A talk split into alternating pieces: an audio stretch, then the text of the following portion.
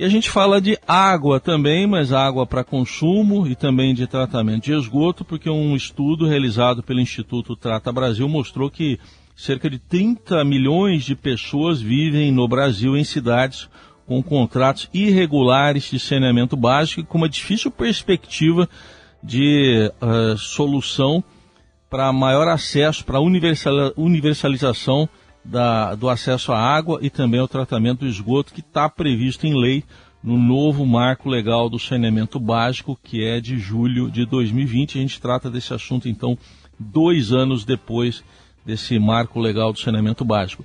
Para isso, convidamos para uma conversa a Luana Preto, que é presidente executiva do Instituto Trata Brasil, que fez esse levantamento. Luana, um bom dia e obrigado pela presença aqui no Eldorado. Bom dia, eu que agradeço. Bom, em primeiro lugar, vamos uh, uh, falar desse estudo aí que vocês fizeram. O que, que ele constatou exatamente em relação às exigências do novo marco legal do saneamento básico? Bom, esse estudo ele levou em consideração algumas métricas intermediárias que o novo marco legal do saneamento estabelece. Né? Então, hoje nós temos 3.900 municípios no Brasil que estão é, subordinados, digamos, a alguma companhia estadual.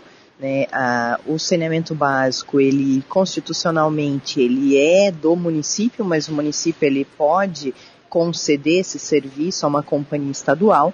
E essas companhias estaduais, elas precisaram comprovar a capacidade econômico-financeira é, para comprovar que elas teriam é, dinheiro suficiente ou é, possibilidade de captação financeira, né, para fazer frente às metas do novo marco. Então, digamos que uma determinada cidade é, precisaria de um investimento de tantos bilhões ou milhões de reais, a companhia estadual precisava comprovar que teria a capacidade de investir né, esse recurso financeiro para realizar as obras e então poder chegar a 90% de coleta e tratamento de esgoto até 2033 e 99% é, de, de, da população abastecida com água até 2033. O que o estudo colocou foi que desses 3.900 municípios, em, em 1.141 municípios, não houve a comprovação da capacidade econômico-financeira pelas companhias estaduais.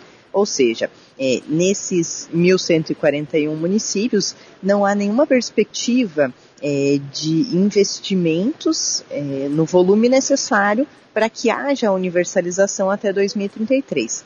Então, esses contratos passaram a ser irregulares, de acordo com o novo marco legal, e esses prefeitos precisam achar, então, outra solução, né, seja a adesão a um bloco regional, seja a adesão a uma região metropolitana, realização de um leilão, é, estabelecimento de uma concessão, seja ela privada, seja é, um bloco público, para que possa então haver uma solução e uma perspectiva para as pessoas que vivem é, nesses 1.141 municípios. Bom, então é aí, nesses 1.141 municípios, que vocês chegaram a essa conta de que vivem cerca de 30 milhões de pessoas. Exatamente. E outro ponto que a gente chegou à conclusão também com o estudo é que nesses municípios irregulares é, é onde a gente tem o maior déficit de saneamento básico. Para a gente ter uma ideia, nesses casos, é, apenas 30% da população tem acesso à, coleta e tratamento de esgoto, enquanto nos municípios regulares esse número é de 60%, e a média de investimento em reais por ano por habitante em saneamento básico também é muito baixa, é de 48 reais por ano por habitante, enquanto a média nos municípios regulares é de 100 reais por ano por habitante. Então é, é necessário que haja uma mudança da perspectiva né, da gestão desse, de, desse saneamento nessas cidades, para que essas pessoas possam, é, que vivem lá, possam visualizar um horizonte de mudança e de melhor qualidade de vida. Né? Bom, então uma das saídas, eu queria que a gente pudesse detalhar aqui, você citou aí, é, Luana, é, por exemplo, municípios poderiam se juntar ali, talvez em consórcios, em blocos, enfim, essa é uma das saídas? Sim, essa é uma das saídas, porque como uh, o, o município que tem uh, constitucionalmente o saneamento básico, ele precisa dar uma solução. Né? Então, se a companhia estadual não tem essa capacidade, ele acaba rompendo esse contrato e buscando então uma associação com outros municípios né, para que seja feita ou um leilão para uma concessão ou um consórcio para operação entre eles, né, e assim eles captarem o recurso financeiro necessário para fazer frente à universalização. O que não dá é para esses municípios é, ficarem inertes em relação a, a essa questão. Né? Nós temos é, estados no, no, Brasil, como Acre, é, que tem 100% dos municípios irregulares, né, e é um, é um estado que, por exemplo, sequer tem é, o processo de regionalização aprovado na Assembleia Legislativa. Então, e é um estado que tem apenas 47% da população com acesso à água e 7% da população com acesso a coleta e tratamento de esgoto. Então, as pessoas que vivem, por exemplo, no Acre não têm nenhuma perspectiva de mudança dessa realidade caso não haja é, um, um, um, processo aí de formação de bloco, de busca da, de uma nova forma de atuação é, em relação ao saneamento básico. E Luana, em relação a esses municípios em situação irregular, tem alguma previsão legal de, de punição ou de que eles sejam compelidos de alguma forma a se regularizar?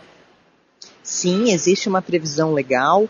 É, esses municípios eles precisam apresentar uma solução até novembro de 2022, 30 de novembro. Né? Então, é, eles têm esse prazo limite para apresentar uma, uma, uma, proposta de solução. Né? E, e, então, é, essa, essa é uma perspectiva futura de, de mudança dessa realidade. Né? A data já está dada é, pela, pela legislação e é necessário então que, que haja uma mudança. Com relação à punição, é, o que o, o, o, decreto coloca do governo federal é que esses municípios, caso eles não, não adotem uma solução, eles vão deixar de ter acesso a recursos do governo federal em relação ao saneamento básico. Quando a gente fala em recursos em relação ao saneamento básico, é água, esgoto, drenagem e resíduos, né? Então essa é a punição. Ah, e a gente está falando de lixo também, é isso? É, quando é, a gente está falando de lixo no caso é, de, do, da punição, né, do não recebimento de recursos. É, a, a, solução tem que ser dada para água e esgoto, caso não seja dada, é, não vem recursos, né, de recursos financeiros do governo federal para água, esgoto, drenagem e resíduo. Tá certo.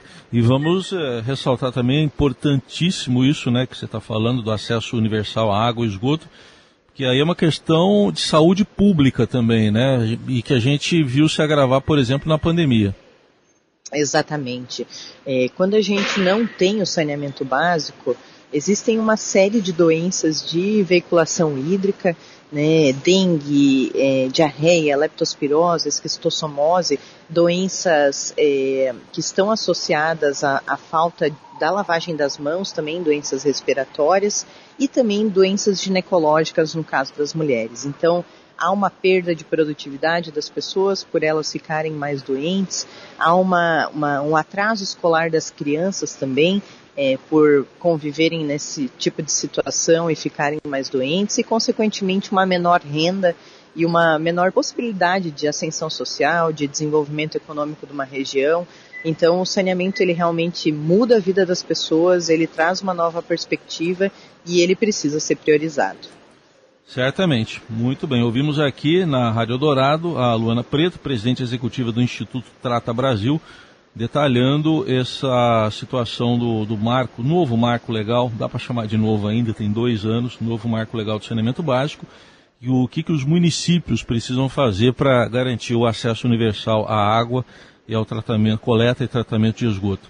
Luana, obrigado pela atenção, até uma próxima oportunidade. Muito obrigada, excelente dia.